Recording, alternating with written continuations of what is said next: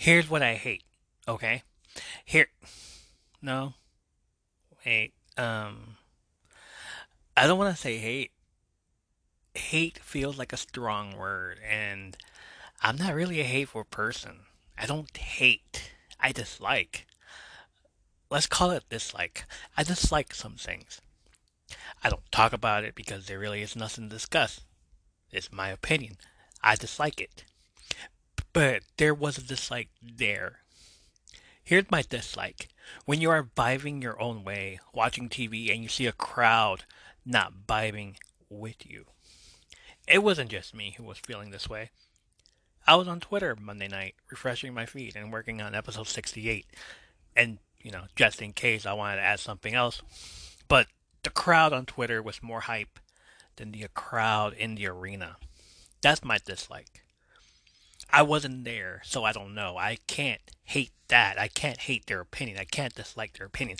But I dislike the way it felt. But hearing it, that all night the crowd felt like this, I figured it couldn't be that bad. I was wrong, I guess. Tuesday morning, as I'm preparing to post the episode, I said, let me watch this show first. I did. I was disappointed. Not in any of the matches. No. I was hyped. Instead, I was more disappointed at the crowd, at the dislike of that crowd, the dislike that their opinions were that they weren't all hyped up than I was. Why go to a wrestling event or any other sporting event and just look bored? I thought to myself, maybe they were in AEW territory, but they were in Wilkes-Barre, Pennsylvania. Nothing against Wilkes-Barre, Pennsylvania. I just thought if I would have been there, I would have been hyped. Not as much as these people were, though. They weren't hyped. I thought to myself, maybe there was a dark match and they got exhausted. They were too hyped for that dark match, and now their fumes are empty. I don't know. This crowd was not as invested as much as I was, or as I would have been if I was there. No, instead, I'm on the armchair in my living room watching it unfold. Basically, it was like watching your favorite comedian and laughing your ass off, and you're looking around at other people to see if they're vibing with you, and they're not. Which happened to me once when I was younger. Uh, showed my best friend one of my favorite comedy shows. I looked over at him. He wasn't laughing. I was the only one laughing. Of course, it happens. You're not for everybody. Not one of them was laughing. Not any of the people in the crowd were cheering, were doing much, anything. Not during the New Day and Usos promo. Not during the big OC reveal. Not during the garbage scene. Y'all know the garbage scene. Keep that in mind. The IWC can be very toxic, but there are some things we can agree on, and it's when the show is banging banger after banger after banger. We agree on that. When the show is banging, or when it opens up with a banger, continues with bangers for a reveal, and yet the crowd looks dead. Not dead, dead, but just dead. Like, yay! Uh, who is that? Really? We can all agree that we did a better job cheering from the comfort of our own armchairs than the fans in the arena did. Right? We all agree on that. If you already guessed it, yes, part of this episode I'm going to talk about that Raw. Part because I only want to discuss my favorite moments from that, and partially what transpired on Friday. No, this isn't a wrap up episode, or I would have brought AEW into this as well. This is just an episode.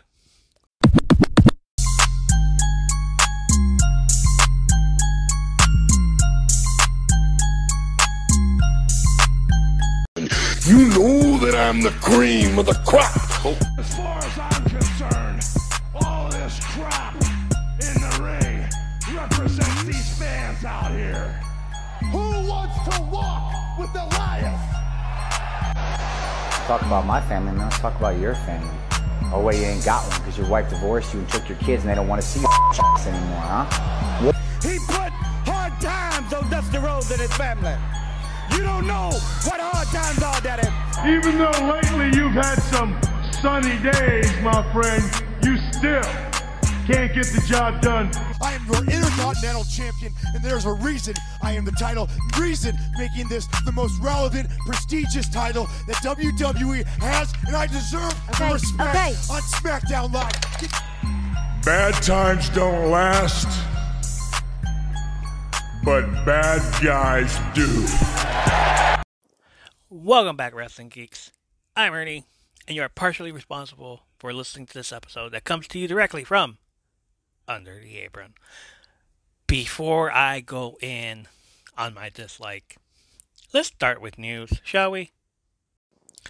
Okay, update on the Iron Claw movie, which is based on a story of Von Erichs, a dynasty of wrestlers who made a great impact on the sport from the 1960s to present day. This comes from Deadline.com. They have an exclusive um, A24 wrestling pick, The Iron Claw from Cannes and Sundance Prize winning filmmaker Sean Durkin, who also did Martha Marcy May Marlene. Oh, that's tongue, tongue twister. Okay, is getting a new dash of authenticity with the addition to the cast of professional wrestler Maxwell Jacob Friedman, MJ fucking F is in this freaking movie already. He's in.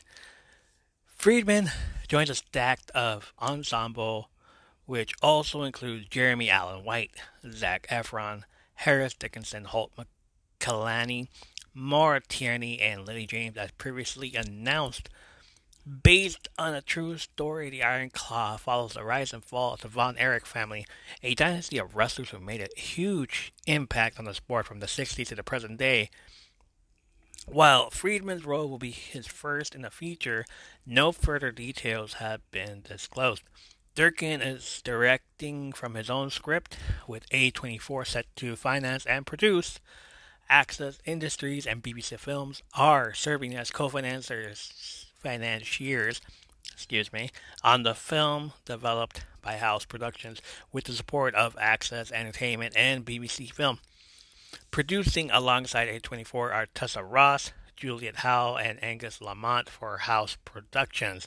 Friedman has gone by the moniker MJF since joining All Elite Wrestling in January 2019.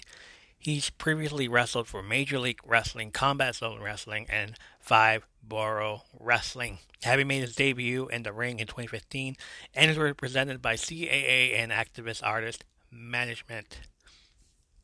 Um, the casting is awesome. Let me tell you who's playing who. Right off the bat, let's start off with the patriarch of the family, Holt McCallany. I don't know if I'm saying that right. Holt McCallany.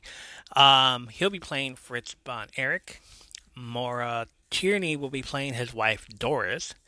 They eventually will have six sons, five of them who have passed away, and the only remaining son, Kevin Von Erich, will be played by Zac Efron, who, if you've seen pictures, you've seen this dude in the ring throwing jump kicks and moves. He looks freaking amazing.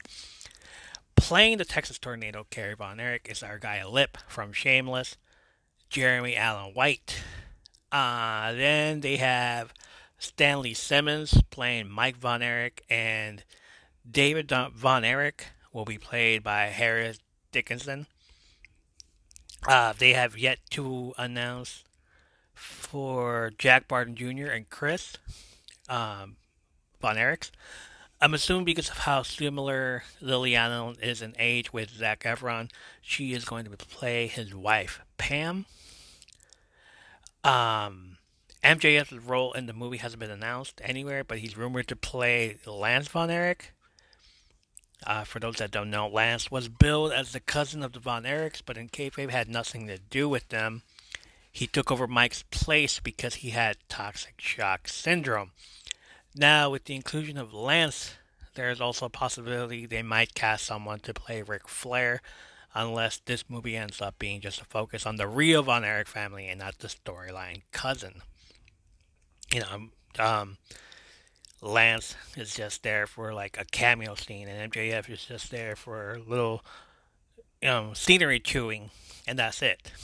Um, hopefully that's not the case. We get to see more of MJF playing Lance in there and being himself. Uh, shockingly, there's more, and looking at it, it makes me want to go watch the movie even more. I love it. Two people that I've seen, two legends. One is Harley Race being played by Kevin Anton and Bruiser Brody being played by Cazzey Louis Cereghino. Um, don't know who that actor is, but if you check out IMDb, Cazzey Louis Cereghino looks exactly the way Bruiser Brody used to look. He is playing that part to the T. Knowing the history of one of them and how it plays out, though, it's going to be interesting to see how they handle these legendary wrestlers in the movie. Uh, especially with Harley Race. I love watching Harley Race Harley Race wrestle. Tough fucking guy, seriously. But he yeah. Okay. Like I don't like him like him, but I love his character whenever he wrestles. He is a fucking beast. so yeah, it's like I can't wait for this movie to come out and it'll be friggin' awesome. I'm going to it as soon as it's out. I got some PWI 150 best woman in the world news. Uh, a few weeks back, the PWI 500 was revealed, and we spoke about them on this show with a friend of the podcast, Sarah Sweets. Go back and listen to that episode. I um, think it's only fair that we talked about the top 10 of the PWI 150 best women in the world. So, at number 10, we have Taya Valkyrie. Uh, for those that remember her in WWE on NXT, she was there for a little while as Frankie Monet. Hated that character. She wasn't even. I don't know. It was like I like her as a wrestler, Wera Loca, outside of NXT. I just didn't like the way they portrayed her there. So we have Taya Valkyrie, her stint in AAA, Major League Wrestling, and which she is the MLW Featherweight Women's Champion, and Impact Wrestling, where she holds the Knockouts Tag Team titles with Jessica and Rosemary, collectively known as the Death Dolls, under the Freebird rules. Last year, she was ranked 126 due to her Frankie Monet character from NXT. See, I told you. Hated that. At number nine, from Stardom, um, in Japan, you're gonna hear a lot about Stardom all night throughout this 150, throughout this top 10. So here's one of them at number nine, Starlight Kid. Uh, she's greatly influenced by lucha libre and has followed the Mexican tradition and masked wrestler, so she's one of our own, uno de nosotros. she was ranked number 76 at last year's PWI 150, so she must have done a lot of work this past year. I'm gonna go ahead and look up all these, uh, some of these 150, because I already know one of these, a few of these 150. But yeah, they deserve to be looked at. Number eight, moving up from 15 last year, the Queen herself, Charlotte Flair. The controversial spot as she hasn't been seen since WrestleMania of this year. She took some time off in May to get married to Andrade. Uh, we're in the middle of November and we're acting like she's our Obi Wan Kenobi. Like, help us, save us from this monstrosity that's going on on Raw and SmackDown. So most of why she's in his this number perhaps has to do with how well she did last year from October to April. But the controversy being also that she's been gone, man. Like, why is she at this top number when she hasn't been around that much? You know, that's the whole thing. But I love that she's here. I'm all for it. She's a queen. She deserves it. Uh, number seven, jumping up from number 39, we have Saya Kamitani, also from Stardom, also doing exhibition matches for New Japan Pro Wrestling. She is currently the Wonder of Stardom champion, a title which she's held since winning it at Stardom Dream Queendom on December 29, 2021, by defeating Tam Nakano. So that's another uh, wrestler I need to go look up. Saya Kamitani and Starlight Kid. And there's another one also on this list, which I'm going to go check out as well. Number six, moving up from last year at 22, Jordynne Grace from Impact Wrestling, and is the current Knockouts World Champion. She is one of those female wrestlers that will fight a dude if she has to and isn't afraid to do or receive a high spot. Her year has been ah chef's kiss. Let me tell you. On January 8, 2022, at Hard to Kill, Grace participated in the inaugural Knockouts Ultimate X match, which was won by Tasha Steelz. On the February 3rd episode of Impact, Grace lost the Impact Digital Media Championship to Matt Cardona after he hit her with a steel chair. We talked about it here, I do believe. Zack Ryder, woo woo woo. Me being surprised that this man was back and that he did such a heinous act, throwing a chair at a woman. But she took it. She took it. And, you know, his wife is there also, Chelsea Green. Definitely, definitely can't wait to see them back on the WWE roster. Uh, moving on, at No Surrender, Jordynne Grace fought Cardona in a title rematch, but lost by disqualification after delivering a low blow. Worth it. He deserved it. On the February 24th episode of Impact, Grace challenged for the title again in a dot combat match, but failed to win. On the March 31st episode of Impact, she competed in the Knockouts World Championship number one contenders battle royal, which was won by Rosemary at Multiverse of Matches.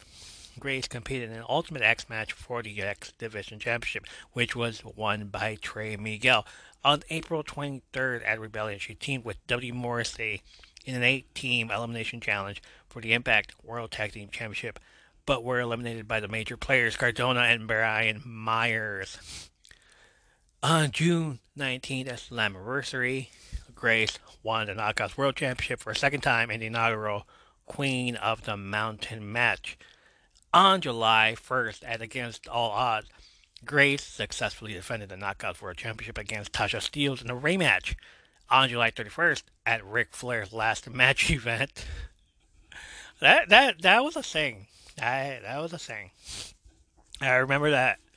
I remember that. It was a horrible thing, but it was a thing. Uh, Grace retained her title in a three-way match involving Deonna Purrazzo and Rachel Ellering. On August 12th at Emergence, Grace made another successful title defense against Mia Yim. On September 23rd at Victory Road, she defeated Max the Impaler. Uh, Masha Slamovich hand-picked opponent in a pick your poison match. Um, and Max the Impaler is an awesome freaking wrestler. You're gonna hear more of her pretty soon here. uh, y'all know why if you don't know, then you know just just keep listening. You'll know. If you don't know, you want to look her up. Hey, don't look her up just yet. Wait until I talk about her, and then look her up. Not just yet.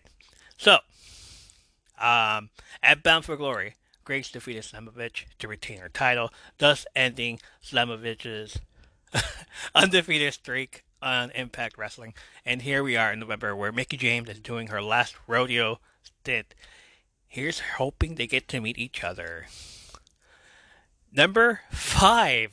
I love number five. Why I love number five is for the trolls. They deserve this one. She has earned this spot. She deserved this spot. But most importantly, as soon as the list came out, the trolls had something to say. Last year, she was number 50. Last year was her first year. 2021 to 2022, her rookie year. Imagine on your rookie year and then to your sophomore year, You go from 50 to number 5. And because all you do is work, people are going to get mad at this list. I don't care. Let them. Doesn't really matter, really. I don't care if she answers me in a tweet and roasts me. It would be a fucking honor. She is a queen. Roast me, please. She deserved the spot. She has earned this spot. She is 41 and 0. She is undefeated. And I haven't said her name. It is Jade Cargill. See? Everybody's all like, what? People hate it. But that's what makes her so fucking awesome is that she is hated because she is I guess you could say she is green. I've seen her wrestle a few times. She's badass. She's part of the baddies. I love this woman. I'm not gonna tweet it at her like some people have, but you know, and got sh- shot down. but you know, like I'll say it on a podcast. I guess I love this, and people hate it. But in the words of Fifty Cent, go ahead and switch your style up, and if they hate, then let them hate, and watch your money pile up. She is living her best damn good life. Moments like these is when I do wish I was a rapper by the name of Bow Wow. Who took a shot from the Queen because, in the words of Dolph Ziggler, that should have been me. Jade Cargill, Queen. Yes, too sweet. Uh, number four, making a big splash from last year's 34. We have the man, Becky Lynch. She is currently making a splash on the Young Rock show, which she was playing Cyndi Lauper. Gonna have a the two episodes uh, review here in a few days, maybe three episodes. Don't know. We'll see. Uh, an hour and 30 minutes? Sure, why not? Had a dream match earlier in the year against Hall of Famer Alita at Elimination Chamber, but lost her Women's Championship against Bianca Belair, ending her reign at 162 days, continued her feud against Asuka in April and challenged Bianca Belair for a title at SummerSlam, but was unsuccess- unsuccessful, turning face again in the process and siding with Bianca Belair when Damage Control came out to try to attack. So that that was a saying. Uh, and if anything, I believe she's coming back soon. I hope she comes back soon. Uh, jumping up from number five to number three this year, the current AW Women's World Champion Thunder Rosa. Yes, I said current. Have I mentioned that I don't like the word interim? I believe I've said that so many times. I hate the word interim. Go back and listen to anything that I've said in the past. CM Punk, world champion, uh, was Jon Moxley, interim. I hated that word. It should have been given to Jon Moxley in the first place. If this fucking, I'm not gonna say anything. I I love CM Punk. Who am I? What am I talking about? Uh, he is problematic. I love him, but he is problematic. But at the same time, he should have just not been the champion while he was injured. Uh, if I have not said enough times on here, interim is just a second place hand me down. Good job. Here's your participation trophy. Sorry, Toni Storm, but it's true. Thunder Ro- Thunder Thunder really Thunder Rosa is the real champion here, but she's injured. So when's she coming back? She's been gone for more than a month now. Um, I don't was CM Punk gone for like that long too. If that was the case, take the belt away from her and have someone else be the face of the women's division. But AEW does things differently. Thunder Rose as a face when she comes back from her back injury. Um, back injury is yeah, it's a back injury. People are saying it's not a back injury. Whatever. Uh, it's an injury. she defeated Britt Baker for the AEW Women's title in March and defended it up until August against Jamie Hayter. On the 24th of that month, she had to step away because of that injury. Yeah, quotes and all that. she has yet to come back from that injury, but when she does, it'll be all eyes on her and Toni Storm. Going down from number one last year to number two this year is Bianca Belair. Such an incredible year. Undefeated as well until Clash of the Castle, where she gets got pinned by Bayley and Damage Control. On October 19th, Belair reached 200 days as the champion, thus making her the longest African American world champion in WWE history, male or female. She is still currently number one and woman's champion. Number one in my book.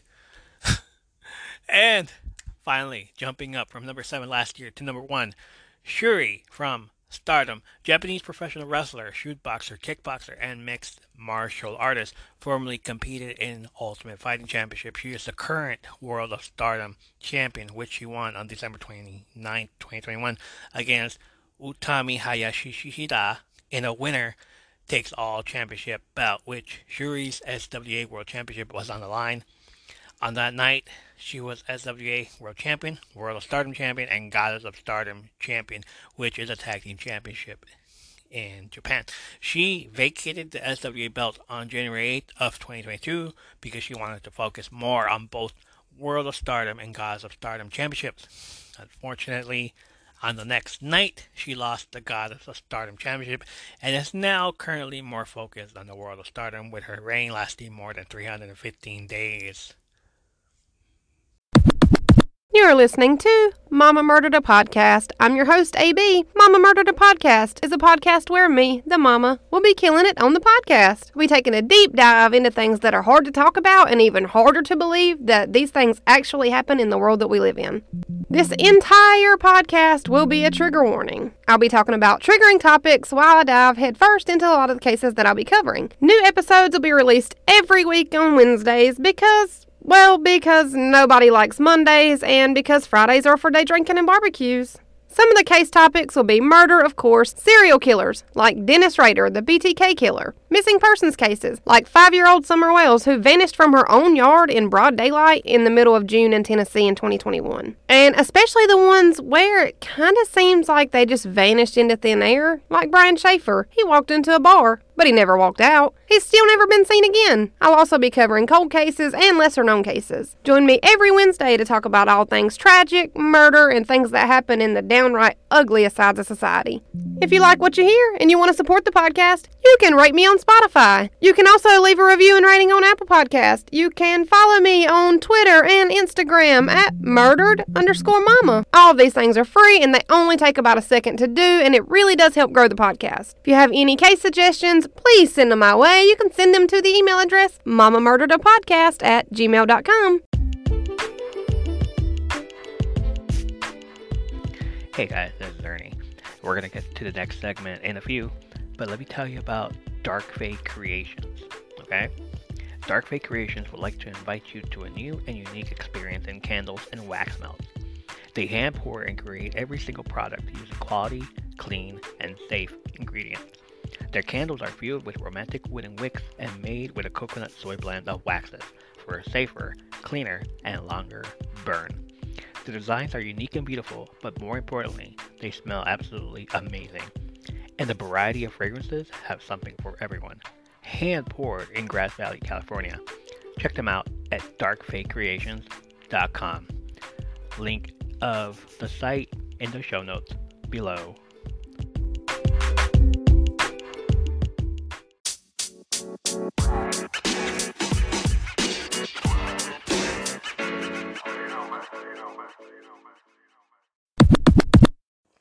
Let's move on to Monday. I've been trying to talk about Monday.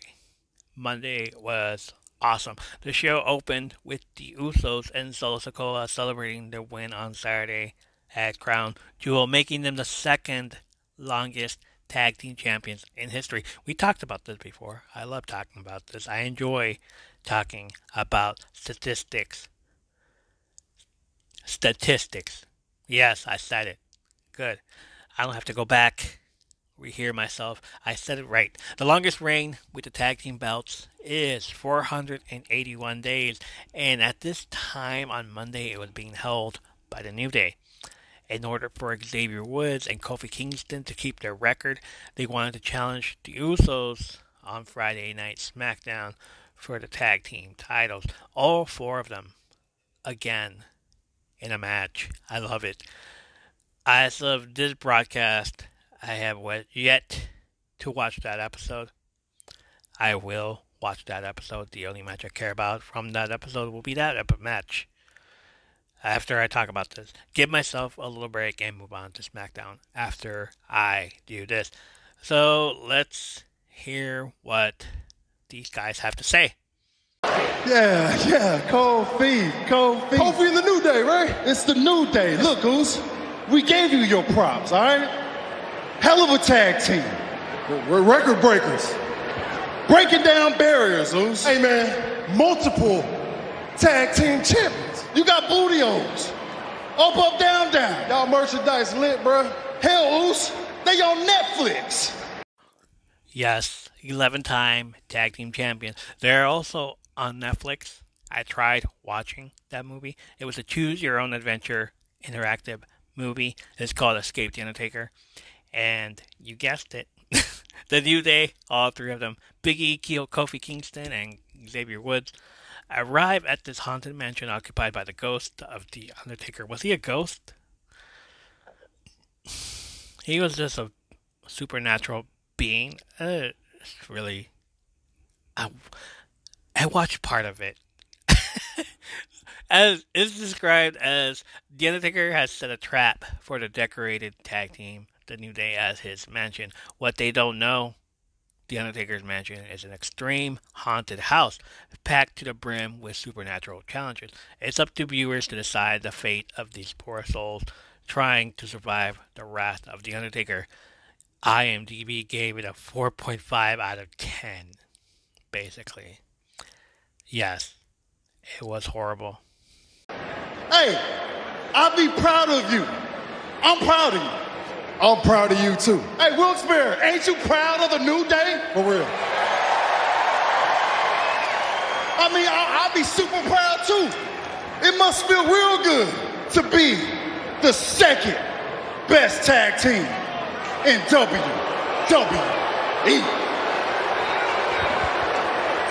Second best? They're trolling. They're trying to get under their skin. This is how they feuded in the past. Can't forget about that rap battle they had where they put Xavier under the bus about being rated R. Wish we could go back to that. We'll go back to that soon. I just love watching these two. Gonna talk about second best? Second best. What y'all fail to remember is that we still hold the record. That means that you are chasing us. That means you're chasing the guys who built this from the ground up. You're chasing the guys who changed what tag team wrestling looks like today. You are chasing first generation superstars. Real ones.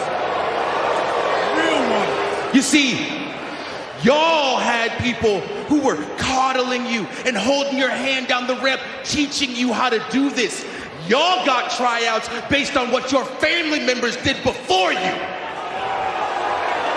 You built your legacy off the backs of your uncles, your cousins, your fathers, and your grandfathers, while we built our legacy off our own backs. Speaking of being coddled, it's been recorded. But if it wasn't for the fact that who the Usos family were, they'd be kicked out by now. Case in point, all the DUI and the mugshots online. Tell me someone else wouldn't be fired for doing this already. Is this were to happen to Kofi Kingston or Xavier Woods or anyone else? You know they would be released. You know they'd come under scrutiny. You know they would be punished. You don't know what kind of pressure we've been under, fool. What you know about pressure, huh? What you know about trying to make a name for yourself coming from a family like ours? They don't. They don't. You ain't never been in the ring with my dad. No? You ain't never been in the ring with my uncles. No? know who you've been in the ring with, though. Talk to him. The definition of a true tag team? Yeah. The day one? Yeah. We the ones? Yeah. Right now? Yeah. Jimmy? Yeah. And Jay? Yeah. The Uso! Damn. That's pressure. That's pressure. Do not speak to us like you know what pressure is. Pressure is sitting and catering week to week, not knowing if you're getting fired. Pressure is building an entire YouTube channel outside of this company just to make sure you can get noticed at work. Up, up, down, down. The only job he has now, due to G4 TV shutting down about a month ago, it didn't even last a year. But Woods was having fun there. It was his second home. I for sure thought if Woods were to get released, he wouldn't have to worry anymore, but now he does. Now G4 is out of business. They're done. Pressure, pressure is putting together the most important three man group to ever step foot in wrestling and coming in and getting booed for it. Don't you dare talk to us about pressure.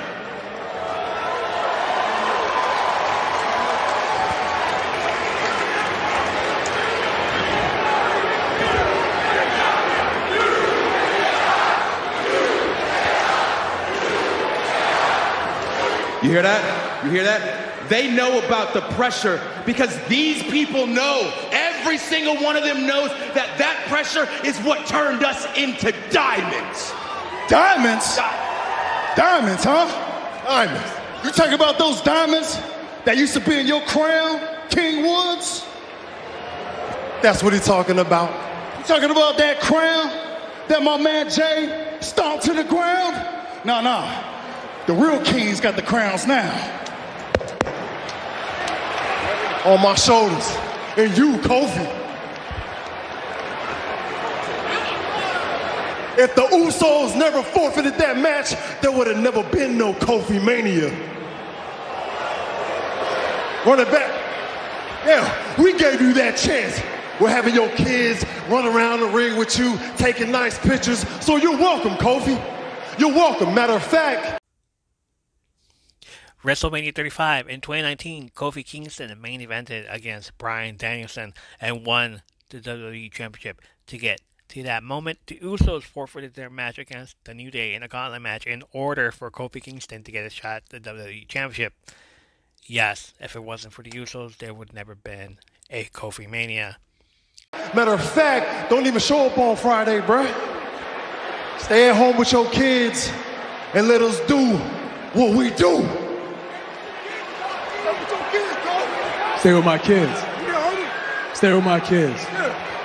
What kind of father would I be if I went home and told my kids that I forfeited this match to you?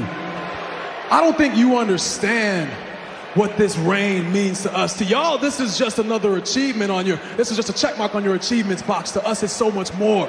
This represents a time when we were saddled with the gimmick of being positivity preaching preachers. Nobody should have been able to overcome that, but we did.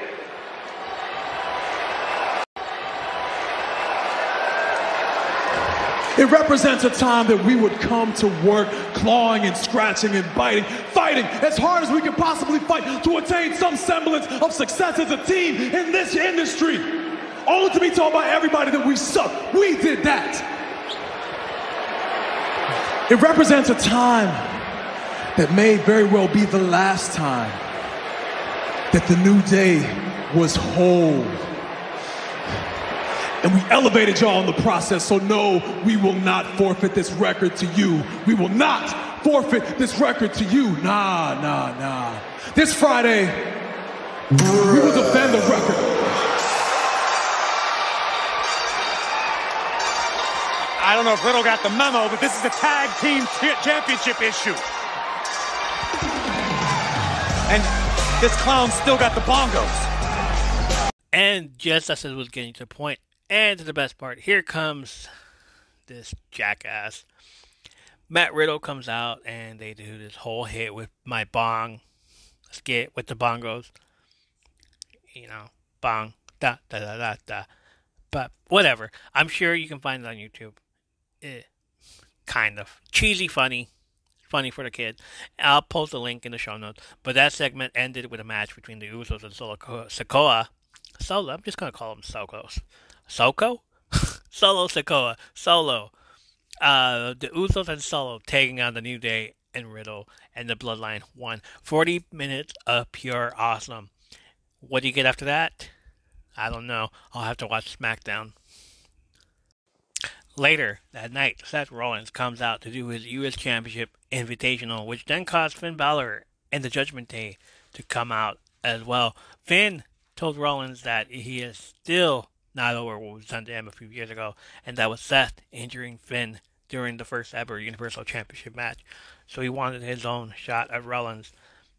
Basically, what Seth Rollins did was a turnbuckle power bomb, but he did it on the outside. He did it on the guardrail, and Finn landed uh, badly. He put his he's basically his collarbone was messed up. Something about his arm, shoulder, collarbone, whatever, one of them. Um, moving on along. Uh, just as Rollins was about to accept, AJ Styles' music hits. The Bullet Club comes out. They stand face to face with Judgment Day. Seth sneaks out. the way he did, like he just walked, took a step back and like, nope. AJ tells Finn they finally found someone to take care of the Rhea Ripley problem, but it wasn't that the club found her; she found them. Cue the sound of something happening outside the ring, and when the camera and everyone in the ring turned to look over, it's Mia Yim standing over Rhea Ripley. The crowd is clueless. They either don't know who she is or they're just in awe. I'm thinking they're just in awe. Oh my gosh, they're shocked. No, they really didn't know who Mia Yim was. Y'all just saw her like, okay, something happened. Judgment Day and the club fight in the ring while Mia, free from her retribution gimmick, takes his kendo stick and takes out Rhea. Retribution, my ass. In the ring, all three members of the club, Too Sweet Mia, I'm sorry, all four members of the club now. This crowd was awful. I would have waited for another week to establish her, but you know, this crowd doesn't wasn't into it. They didn't deserve this. We didn't deserve what just happened because of this crowd. I guess I'll pop in my own living room for her. I don't care. I'll live with that. Another favorite part of the night came when Damage Control and Bianca Belair's team faced each other in the ring again. Bianca came out to tell Damage Control that they will have a match at Survivor Series and a War Games match. Yes, War Games. I'm hyped.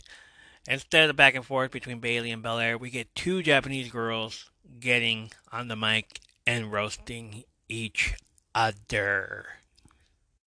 I tried looking for videos. Uh, the video that I did find, someone was able to translate and put it in the subtitles. I love it. Here they are fighting back and forth.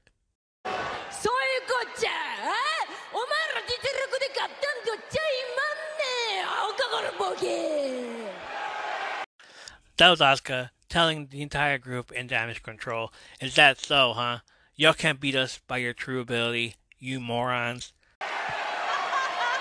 あのー、あなたいつも言いたい放題言ってますけどね、いい加減負け見といたらどうですか Iyo comes in with, you know, you always say what you want. How about you admit that you lost? おーおージャパニーズですか Asuka with O Japanese is it? You can speak Japanese. Iyo with, of course I can. It's obvious I can speak Japanese. Didn't you know that?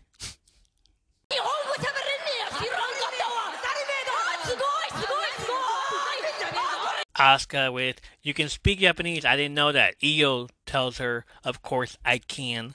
Asuka says, amazing, amazing, amazing, and Iyo tells her not to patronize her. This has the other girls on the other team just standing there trying not to laugh, but it's so comedic in its own right. People are still waiting for a one on one match between these two, these two legends.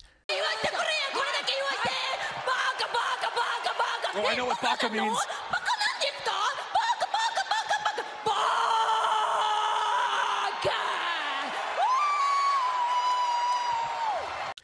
Asuka says, and this is all I'm going to say. And Corey, of course, understands that one word from the language. Stupid. So remember, baka, means stupid in Japanese. Stupid, stupid, stupid, stupid. Bitch! And right there on the video, on the subtitles, is the Japanese characters for bitch. This was my favorite. I loved it. I can't get enough of it. And yes, I watched it several times for this moment. Asuka, however, gets offended, punches Iyo in the face. This leads to surprise entrance by Nikki Ash, who comes in to interrupt and side with damage control. It gets better. Later on, she defeats Dana Brooke for the 24 7 championship after she is walking around backstage with damage control and she decides to throw that championship in the garbage. The title is gone. Finish. That era is dead. I'm so glad. The main event ended up being Seth Rollins coming out again to issue the U.S. Championship Invitational, which Bobby Lashley accepted in a backstage segment. During that segment, Mustafa Ali went after Bobby because he was attacked by him earlier tonight for trying to announce he was answering the invitational. Don't announce what you're going to do, just do it. Don't tell people what you're going to do it and how you're going to do it. Just do it. Bobby Lashley attacks Mustafa back, throws him like he was nothing. Hilarious stuff. Back in the ring, Rollins is waiting for any challenger and outruns Bobby Lashley and they get into a fight, which is broken up by security and Adam Pearce. Lashley puts Rollins through the table. Lashley leaves, but out walks Austin Theory to cash in his money in the bank on the United States Championship when it's already an invitational. Make it make sense, please. Yeah, people thought they were getting a new U.S. champion due to what Bobby Lashley had done prior, and as the ref counts, Lashley again comes out and interferes in this match by destroying Austin Theory outside. Bobby Lashley leaves. Austin Theory gets back in the ring, but gets a curb stomp, and here is your winner, Seth freaking Rollins. Cue all the comments about how Austin shouldn't have won Money in the Bank in the first place. If not him, then who? So we have to go farther back. There were seven people in that Money in the Bank match already. Drew McIntyre, Madcap Moss, Omos, Riddle, Sheamus, Sami Zayn, and Seth Rollins. Earlier that night, Bobby Lashley had defeated Austin Theory for the United States Championship, and everyone's predictions about Seth Rollins winning it and doing a heist of the century number was right up there. But before the match even started, Vince McMahon announced Austin Theory as the eighth man in this match. His boy, Austin Theory, wins it. And he just becomes this annoying guy to interfere in all of these Roman Reigns matches and try to cash in, but can't get it done. He even threatened the NXT champion Bron Breakker that he was going to cash in on him, but that never happened. Which comes down to this: if he giving cash in on Roman or Bron, why not on a small title? He shot his shot and failed miserably. And yes, he shouldn't have won Money in the Bank, but they wanted that youngest person to win Money in the Bank title on someone, and Austin Theory was there. Now, disappear for a few weeks, please. Come back, get rid of that phone, and with a fresh new gimmick. I don't want to see you until the embarrassment of this moment is over with. Just come back later. Come back after. Come back during the Rumble. How's that? Try to win the Rumble. Make sure you're trying to win the Rumble. Hi, everyone. This is JJ, the co founder of Good Pods. If you haven't heard of it yet, Good Pods is like Goodreads or Instagram, but for podcasts. It's new, it's social, it's different, and it's growing really fast. There are more than 2 million podcasts, and we know that it is impossible to figure out what to listen to. On Good Pods, you follow your friends and podcasters to see what they like. That is the number one way to discover new shows and episodes. You can find Good Pods on the web or download the app. Happy listening! Movies and feelings. Pop Pop! Bring Your Own Popcorn is a podcast that dives into people and the movies who love them. Let us preach to your choir or stoke your ire as we spiral down memory lane with cult classics, Jurassics, and other genres that rhyme with traffic. What we lack in education, we make up for with comedy, compassion, and camaraderie. I'm your host, Mixtape Majesty, inviting you to join me and an assortment of wonderful guests on fine podcast apps everywhere. Bring your own popcorn.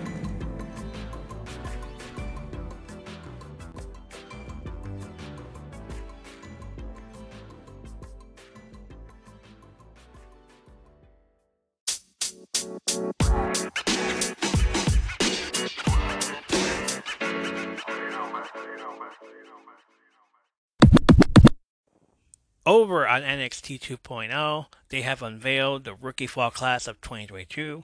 The group includes 15 athletes that come from the worlds of track and field, pro football, volleyball, and NCAA Division One gymnastics. So, let's meet them. Up first, we have Bo Morris from Baton Rouge, Louisiana. He's 310 pounds, offensive lineman from Southern Methodist University in Dallas, Texas. During his senior year in 2021, he saw action in nine games, making six starts, helped the Mustangs to national rankings of ninth in scoring offense, 38.4, 13 in total offense, 465.9, 14th in passing offense, 304.5, and 17 in sacks allowed, 1.33.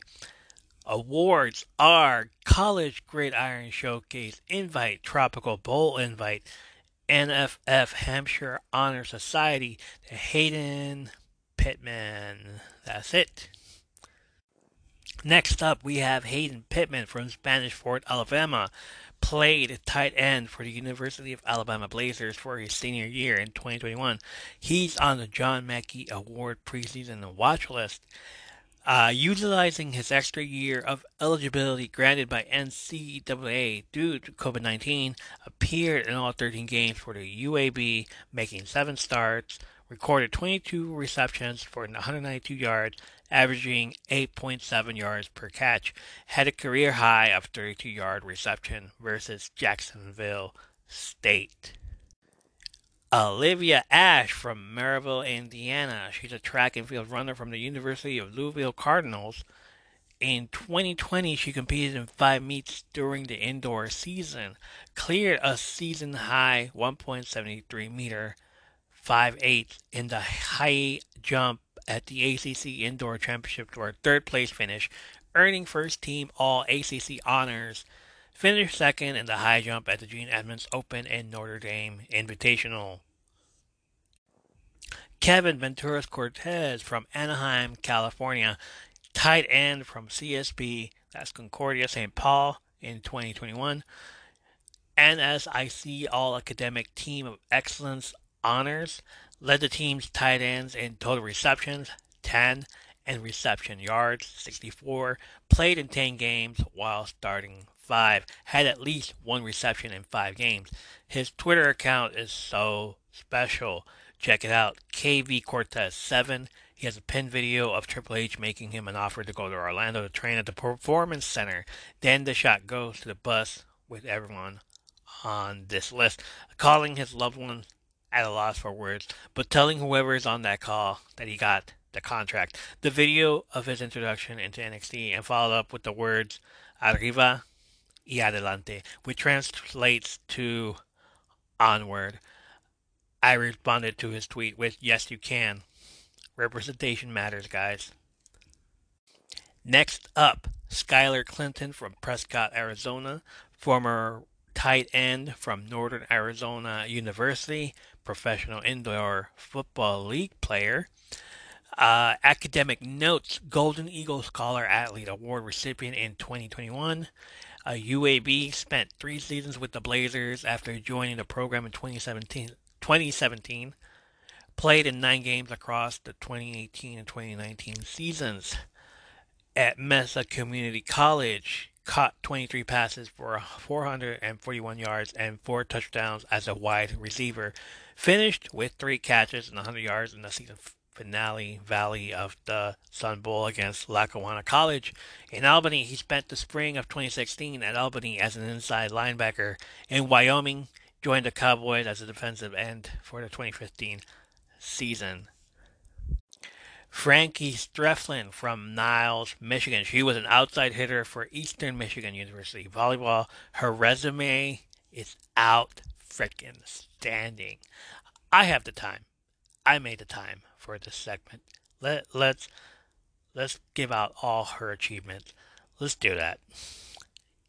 EMU, Eastern Michigan University. She became the sixth EMU volleyball player to reach both 1,000 career kills and digs and was the first since Becky Baltar, 2002 to 2005. Ranks 8 in program history with 3,510 career attempts. In 2020, she earned the AVCA Midwest All Region First Team honors, becoming the first EMU volleyball player to collect first team honors since 1989. Named first team All MAC. Started all 20 matches, including 77 sets for the green and white. Finished second in the MAC in both total kills, 315, and total points, 342. Totaled double digit kill performances 16 times, notched 10 plus digs in 17 matches for the green and white. Ended the season with 4.09 kills per set and 4.44 points per set, which led the team collected 308 total digs, which ranked second for EMU, led the Eagles with 13 double doubles, and recorded 15 plus kills in 10 matches. Earned MAC West Division Offensive Player of the Week after career best 26 digs to surpass a thousand career digs, and posted 23 kills and a 3 1 victory at Northern Illinois on February 11th. Recorded a personal high 26 kills against Buffalo on February 25th and collected her second Offensive Player of the Week honor. Her 26 kill outing versus the Bulls is tied for seventh in Convocation Center history. Reached the thousand career kills plateau with her first strike up to match against Ohio on March 8. Led the team with a season best three service aces in a 3 1 loss at Miami on March 20th. Posted a season high five blocks, 0 5 in a five set win over Ball State on March 27th named to the West Division preseason All MAC team. There's a lot more in the years prior. You get the picture. And I would re- be remiss if I didn't mention that she graduated from EMU with a Bachelor in Business Management and pursued a master's degrees in 2021. WWE is just her backup. She is already a queen, and we haven't seen her perform yet.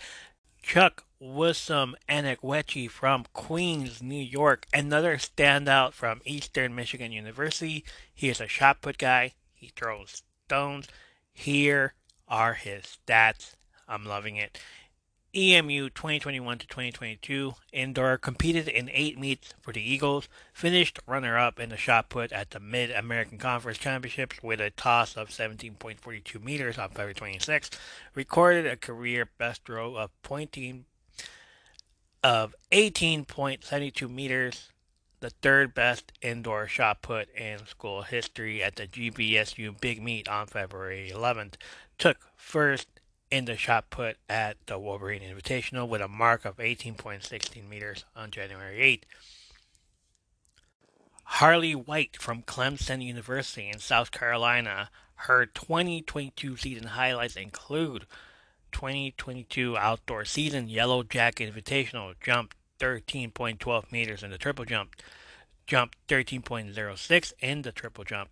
Florida Relays jumped 12.59 meters in the triple jump, at Tom Jones, she was a member of the 4x400 meter relay team that ran a 3 minutes and 35 second 68 tenth minute race. South Carolina, she ran a 23.80 in the 200 meters, ran a 54.60 in the 400 meters, Penn relays jumped a 12.91 meter in the triple jump. At ACC Outdoor Championship, she jumped a 13.05 meter in the triple jump. And CWA Regionals jumped a 12.82 meters in the triple jump. Rick San Pont from Port-au-Prince, Haiti, University of South Alabama. He can squat 900 pounds from his introduction on NXT in 2020 at the outdoor recorded personal best in the discus throw, 43.33 meters, and the hammer throw, 51.56 meters at the Jaguar opener. Indoor, he earned first team All Sun Belt honors in the shot put 16.47 meters and recorded a personal best in weight throw 17.57 meters at the Sun Belt Championships.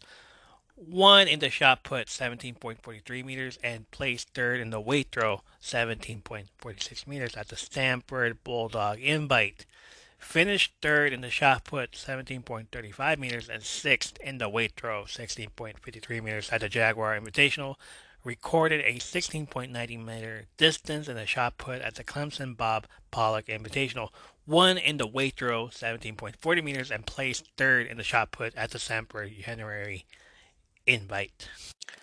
Leah Mitchell from Boynton Beach, Florida. She's a gymnast from Michigan State, four time team captain and three time MVP. Her career highs are vault 9.900, bars 9.900, beam 9.925, floor 9.950, all around 39.375. She is a banger. Career notes earned COSIDA, which is College Sports Information Directors of America, Academic All America Division One at large, third team accolades in 2022, becoming just the second Spartan gymnast all time to reach COSIDA Academic All American status, which Angela Howard having received the honor consecutively in 1994 and 1995. Recipient of the 2021 Big Ten Conference Wayne Duke Postgraduate Award, becoming the first MSU female student athlete to receive this award and only the second Spartan overall. Won 23 career event titles with 10 on floor, 5 in the all around, 4 on vault, 3 on bars, and 1 on beam. She's a three time team co captain 2020 to 2022, five time WCGA Scholastic All America honoree 2018 to 2022, four time academic All Big Ten and Big Ten Distinguished Scholar honoree 2019 to 2022. In 2022, she earned COSIDA Academics All America Division One at large, third time accolades. A WCGA Scholastic All America Award recipient also earned Big Ten Distinguished Scholar accolade as well as academic All Big Ten honors and the MSU SASSS Scholar Athlete Award recipient. Made season debut on 115th against Bowling Green and Illinois State. Placed second, uh, earned a new career best score in the beam event with a 9.900 tied career best bar score against Maryland on 2 5, scored a season best 9.900 on the floor in the meet against Illinois on February 13th. Tied for the second place on the uneven bars event at Big Fives on February 19th, posting a 9.875, scored a 9.900 on the floor at Ohio State on February 26th. Tallied scores of 9.850 on both bars and beam on March 5th against Western Michigan. Scored two scores of 9.900 or better at Kentucky on March 11th, a 9.900 on floor and career high, 9.925 on beam to tie for second place, tied for sixth on beam at the Big Ten Championship in a 9.850, posted a 9.900 on floor at the NCAA Regionals on April 2nd, scored a 9.875 at regional second round and regionals finals. She is also a freaking queen, dude. That is a lot. And I only used the most recent accolades. I didn't go farther back. If I had gone farther back, this would have been a whole different episode. Anna Kiefer from St. Michael Albertville, Minnesota, coming out of University of North Carolina. She was on the track and field roster, and her accolades are impressive as well. Five-time NCAA All-American. For All-America 2022 indoor long jump, for 2022 indoor 200 meter second team, for 2021 indoor long jump second team, ACC champion 2022 indoor long jump all ACC 2022 Indoor Long Jump, 2022 Indoor 60 Meters Second Team, 2022 Indoor 200 Meters Second Team, 2022 Outdoor Long Jump. 2022 Outdoor 100 meter second team, 2022 Outdoor 200 meter second team, 2021 Indoor 200 meter 2021 Outdoor Long Jump, 2021 Indoor Long Jump, 2020 Indoor 60 meter second team. School records Outdoors 100 meters, all conditions 11.23. Outdoors uh, 200 meters, all conditions 22.83. Indoor long jump 21.6. Majoring in communication studies, honored as the team's athletic director scholar athlete for 2021 and 2022. 2022 indoors qualified for the NCAA championships in both long jump and 200 meters, earned first team All America honors in long jump, second team honors in the 200 meters, ACC championship in the long jump, first team All ACC in long jump, second in both 60 meters and 200 meters, All ACC academic team for indoor track and field. Outdoors qualified for the NCAA championship in the long jump, long jump champion at the Penn Relays, also won long jump at the Duke Invite, second in long jump at ACC championship to earn first team honors in that event, earned second team honors in the 100, sixth place, and the 200, fifth place. And that is it. And we have Candy Cummins, a cheerleader out of the University of Minnesota from Kenosha, Wisconsin. I wish we could find out more, like her accolades and accomplishments, but the university she went to doesn't have any information on her except for her hometown. You can look her up on Instagram or Twitter to check out those accomplishments. Next up is Brianna Ruggiero, acrobatics athlete and tumbler from Sacramento State University. Next up is Jay Gentili from Baldwinsville, New York. She played forward for the West Virginia University women's soccer team. She played professional soccer in Iceland in 2018. Uh, academic All Big 12 second team played at forward in all three of 23 matches and started one, logged a career high 830 minutes of action, finished the season with one point, 1A, earned her first career start and played a career single game high 74 minutes in a one on one draw at Purdue on August 24th, assisted on first of two insurance goals and 3 0 victory over Xavier on August 30th, tallied a career high 3 shots and 2 0 win over St. Francis, PA, September 16. And then we have Monica Clisara, karate black belt martial arts from Canada. Alpha Magazine did a cover story about her. She says, I originally come from a background of serving Croatian descent. Born in the Balkans during war, my family fled to Canada in order to seek a stable living environment. She's been training karate for 20 years and have currently been on the national team for those 10 of those years. She won the Karate Commonwealth Championships. It was a tough year overall in competition for me, she says, and one of the largest competitions was coming up, Commonwealth Games. Before traveling to South Africa to compete, I fell short of medal rounds in three competitions prior to Commonwealth Championships. Her favorite quote is Hasta la victoria siempre, which translates to until the victory always. Do we have time for SmackDown? Uh, do we? I don't know. Okay, only one match, and it's a match of the night, which ended up being the start of the show. Figured why not, right? The New Day versus the Usos for the WWE Tag Team Championships, and it was a banger. Winners get bragging rights, and they definitely did. Both teams came with it, and both teams gave it their all. Xavier Woods came with his A game. The Usos came to win, and that's exactly what they did. 3D on Kofi Kingston as he jumped off the top rope, trying to do a frog splash. Still, your tag team champions, the Usos, which means 481 days, and they continue to be number two until Sunday when they tie that record. But Monday, they will be 484 days as the tag team champions, making them the longest reigning tag team in WWE history. Notice how I say WWE. That's because on the NXT brand in the UK, Gallus still holds the record for 497 days. So we will have to see for another two weeks for that record to be broken. Anyway, the Usos pay respect to the New Day and they do the same. Throughout the night, though, I wasn't at all interested. The main event already happened. Why not? Um, so I fast forwarded. Saw LA Knight. Did have an altercation with Bray Wyatt, who attacked him with a headbutt. Love that moment. Can't wait to see that moment in the ring. Shotzi gets a shot around the Rousey for the WWE Women's Championship. Sure, why not? It, yeah. Uh, Charlotte Flair, please come back.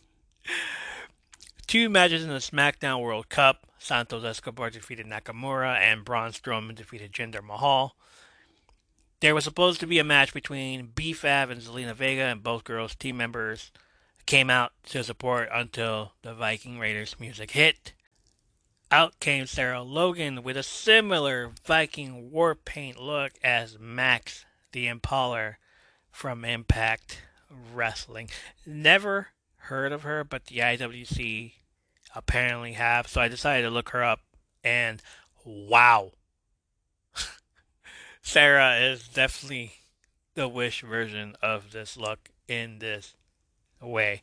Sorry, Sarah Logan. I love you, but you know, um, Max did it first. I guess. Okay, sure. Why not? The Bloodline closes the show. Is day 803, and the WWE World Champion asked Indianapolis to acknowledge him, in which they do. He was about to ask the Usos to be acknowledged as well, due to them being the longest reigning tag team champions, but they get interrupted by Fight Night. Brawling Brutes, Ridge Holland, and Pete Dunne both come out and bring out their boy. I think it's time for our, our audio, our audio, the banger audio. Let's let's do the banger audio. Well, Boys, we got ourselves a good old fashioned headbanger. They charge at the ring and it's four on three, but everything gets evened up when Drew McIntyre comes out to help the Brutes. This right here is how they end the show with a little teaser at what it might look like at War Games. War Games. And that was it. I enjoyed wrestling this week. I thought it was awesome. Monday Night Raw needs a little more work.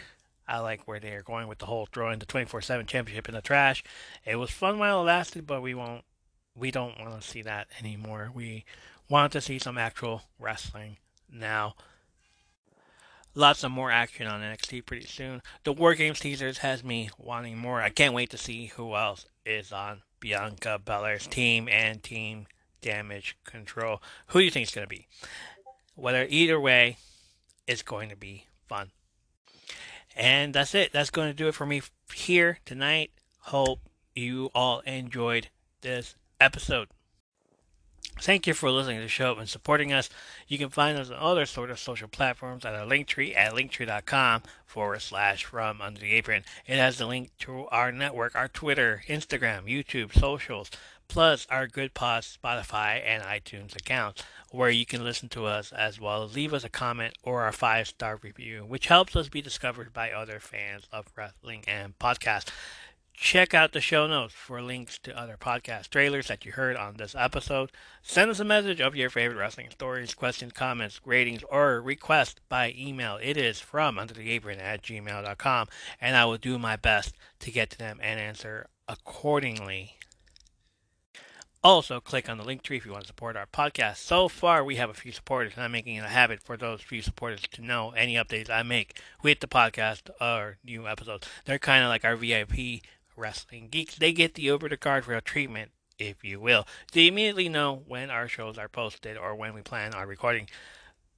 Thank you for listening and being a huge part of the community. Have a great weekend. I'm Ernie, and I didn't even get to say this was episode 69 without laughing. so long and good night. Love you all.